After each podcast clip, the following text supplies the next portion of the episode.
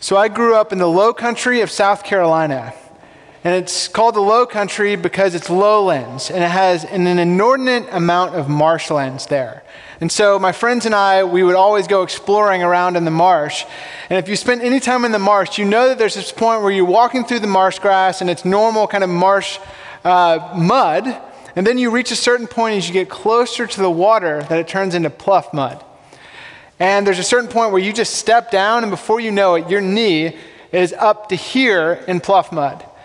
And the terrible thing about pluff mud is that when you go to say, okay, let me pull myself out, and you put your other leg in and you pull up, then both legs are stuck, and you start struggling, and it feels like the more that you struggle with it, the deeper you get into it. Oftentimes in our lives, at every point in our life of faith, there are times that we get stuck. There's something I would guess in your life right now where you are stuck and you're trying to place your faith in Christ and you're struggling to walk with Him, but you feel stuck. It could be in your marriage. You know, you and your spouse have had this disagreement and you keep coming around on things and you never seem to resolve that issue and you feel stuck. Or it could be in some aspect of life in your, your extended family or personal relationships that you're like, oh, this is stuck. God, where are you? Where are you working? Or there's some sin in your life that just keeps besetting you over and over again, and you feel like I keep fighting and I keep losing. God, are you even still helping me anymore? And then there's just the circumstances of life that happen where we start to lose sight of God. We can't see Him in our midst. See, the challenge with these stuck times is that we begin to lose sight of God and we begin to get lost in terms of what way do you want me to walk in. And so today I want to talk about what hope we can have in the midst of that struggle of trying to place our faith in Christ. So far in the sermon series, we've been looking at hope, living at hope. And the hope that we've been talking about mainly the first couple weeks is a distant hope of what's going to happen at the end of time when Jesus comes back and the vision that he sets for us and how that gives us hope in the present day. But today, in our Isaiah passage, which is going to be our preaching text, um, so Mike, I asked Mike, I leaned over and said, well, they said I have to preach on Matthew. Do I have to? And he's like, yeah, you have to preach on Matthew. so fortunately, no, he was just kidding. So today we're going to be looking, I was like, oh, I'm shoot. Um, so today we're going to be looking at Isaiah. And this text seems to say that we can embrace the struggle of faith. That in the struggle itself, we can learn and we can grow. And so we can find hope in the struggle itself. So I want you to open your Bibles to Isaiah 35, 595 in the Pew Bible. Now, I want to paint a little bit of the picture of Isaiah 35 and what's going on in the life of Israel. So, Israel has been disobedient to God, and judgment is at their doorstep. Literally, in, in chapter 36, we see that the armies of Assyria, a huge number, 165,000 people, have, are literally at the gates of Jerusalem. And they are faced with a choice. Are we going to turn to God? Are we going to choose to place our faith in Him for deliverance? Or are we going to choose to place our faith elsewhere? And I'm going to give you a little bit of context before we jump into 35. So in 36, it tells us that the armies there, all of the men of Jerusalem are on the gates. They're on, all on the walls. And the general comes out. His name is Rabshakeh. And you'll learn that Rabshakeh is a rascal, so that can stick in your brain. Rabshakeh comes out and he starts speaking their language. And he says this Thus says the king of Assyria do not let Hezekiah deceive you, for he will not be able to deliver you. He says, Hezekiah, the king of Israel, not going to be able to deliver you. And then he goes on. He says, And do not let Hezekiah make you trust in the Lord by saying, The Lord will surely deliver us. Basically, he says, Hey, look, your king can't deliver you, and your God can't deliver you. In these moments, when we're stuck, we hear the same voice, don't we? you start to feel like, can God really deliver me? Is He really working here? And then he adds injury to insult. Rabshakeh goes on and says, Do not listen to Hezekiah, for thus says the king of Assyria. This is what the king says. This is the message he sent. Make your peace with me and come out to me. Basically, surrender. Open the gates and come out. Surrender. Then each of you will eat of his own vine, and each one will eat of his own fig tree, and each one of you will drink the water of his own cistern. Basically saying, I'm going to let you hang out here in your land, and you can eat of your you can drink of your vine and eat of your fig tree.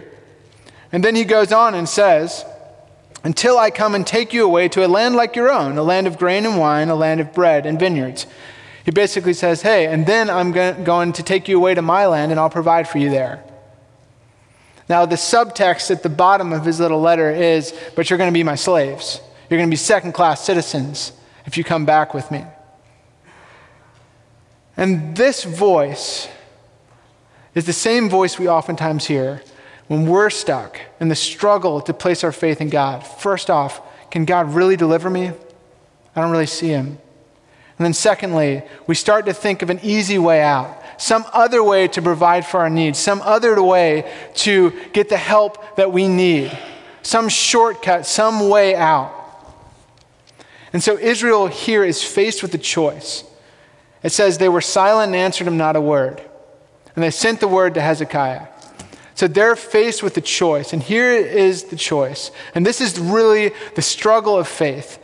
It's faith is the struggle to choose to look to God as our source of deliverance, of redemption, that He can redeem our circumstances and He alone can. So, what does God have to say? Rabshakeh has spoken a lot. So, what does God speak into their circumstance? And here's now we're going back to Isaiah 35. So, this is the prophecy that they go, get going into their suffering. So, I want you to look at verse 3. In chapter 35, it says, Strengthen the weak hands and make firm the feeble knees, and say to those who have an anxious heart, Be strong and fear not. So, what we see is that God knows where they're at. God knows that they are in a place of weakness a place of anxiety. So, where's the hope in that? Well, the hope is if you look at the whole scriptures, and we read it today, Danny read it today in the Psalms, that God is the God of the weak, God is the God of the needy, isn't He? I mean, think about St. Paul. St. Paul is stuck. He, he writes about it in 2 Corinthians 12. He's stuck and he has this thorn in the flesh and he keeps begging God, Remove this thorn from me. I'm stuck. Remove this thorn from me. And what does God say to him? You remember? He says, My strength is made perfect in your weakness. My strength is made perfect in your weakness. And so God is the God of the weak, and somehow or another, his strength is made perfect in our weakness. Now, some of you guys, like me, struggle with praying just in your head. And so I have to write my prayers down in order to stay focused. So this is basically my prayers from the last couple years of my life. All right in here. And what I find when I look at this is that when I'm struggling the most, there's this strange phenomenon. When I'm struggling with something, when I'm stuck in something, I end up praying more.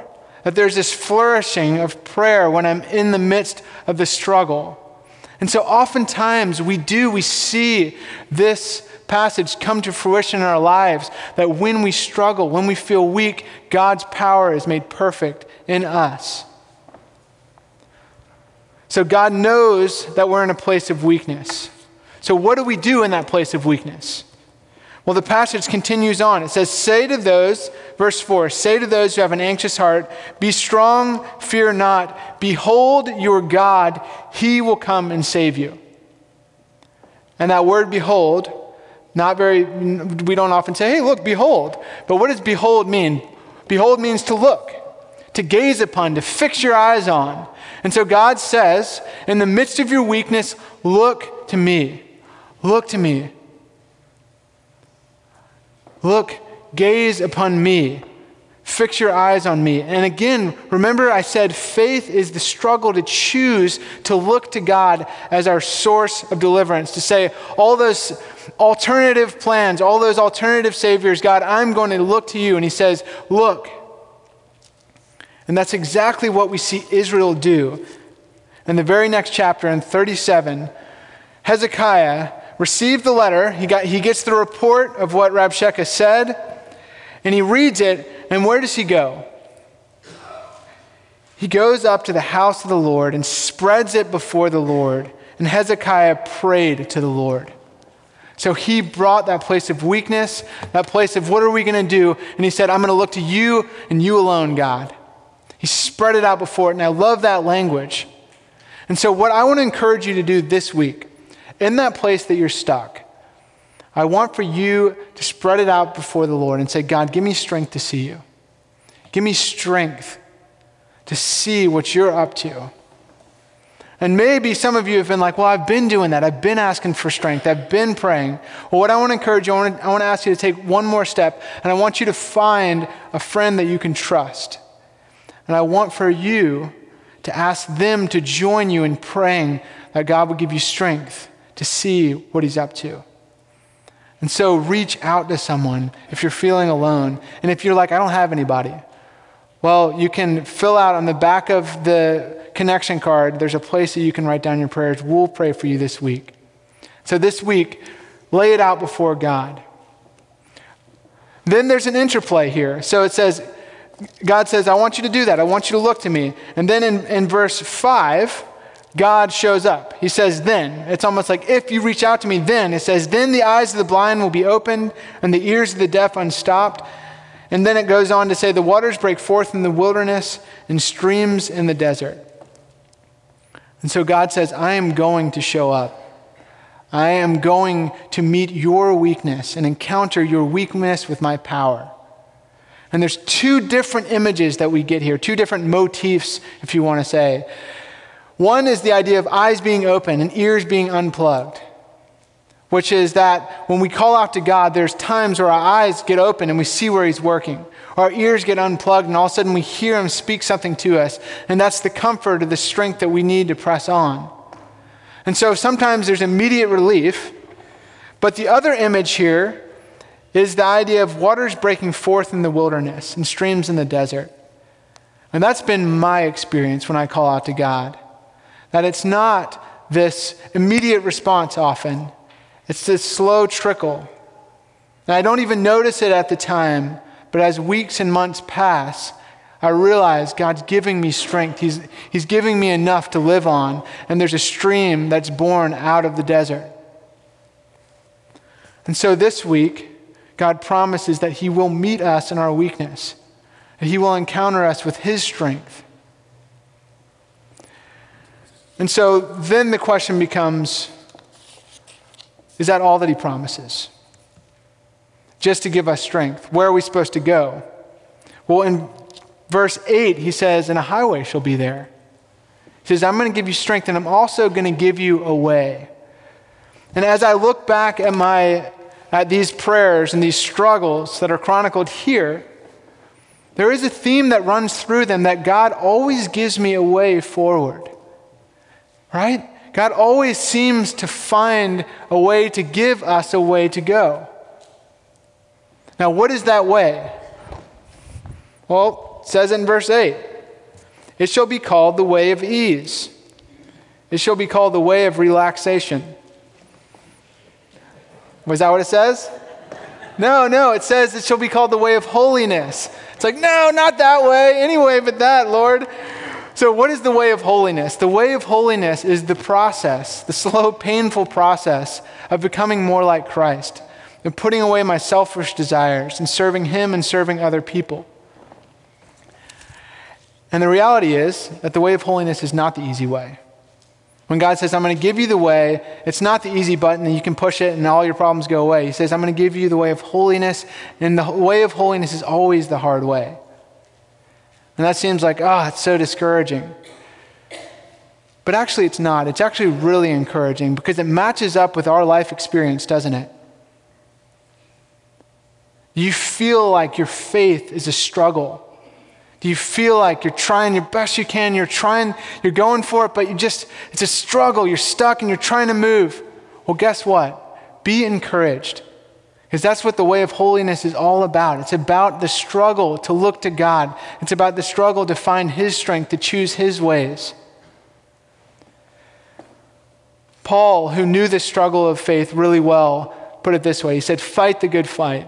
That's the image that he gives of the life of faith. It's not kind of some just breezy walking through the meadows. No, it's that of a fighter in the ring in the 10th round, continuing to put up the fight, continuing to get knocked down and get back up. That is what the struggle of faith is about. So today, this Advent season, if you feel beat down, if you feel like you're struggling and you feel discouraged, no, you are on the way to holiness. That's what he's called you to. Now, uh, there's a little bit of humor here, which I find encouraging as I think about this way of holiness and the way that I walk this way of holiness. Is first off, it says that there, there should be a highway there. So the way of holiness isn't some little teeny path that you're walking across, and if you slip and fall, then you, you know, slide off the side of the mountains. And no, it's a four lane highway. It's big and wide, and if you stumble off the way, you'll be able to find it again. That's the way of holiness. And then here's the Hebrew humor it says, And even if they are fools, they shall not go astray. I'm like, oh, thank the Lord. like there's, there's, and that's the thing, there is a way for even fools like us to walk along that way of holiness. And so, where is that way leading? Where is it leading? Where is it going? Where is the end of the highway? And we get that beautiful picture, one of the most hopeful pictures in all of Scripture. Because as we walk this way of struggle, as we sing this struggling song, this is where we see that that song is leading to. It says, And the ransomed of the Lord shall return and come to Zion with singing, and everlasting joy shall be upon their heads. It says, The song of struggle will turn into the song of joy. Listen, they shall obtain gladness and joy, and sorrow and sighing shall flee away. And so, this Advent season, as you struggle, wherever you feel stuck, I want to encourage you to do those two simple things we talked about. First off, look to God and say, God, give me strength to see you. Lay it out before Him. And then, secondly, say, God, show me the way to follow you. Give me strength to see you and show me the way to follow you. Now, you might be thinking, that's too simple.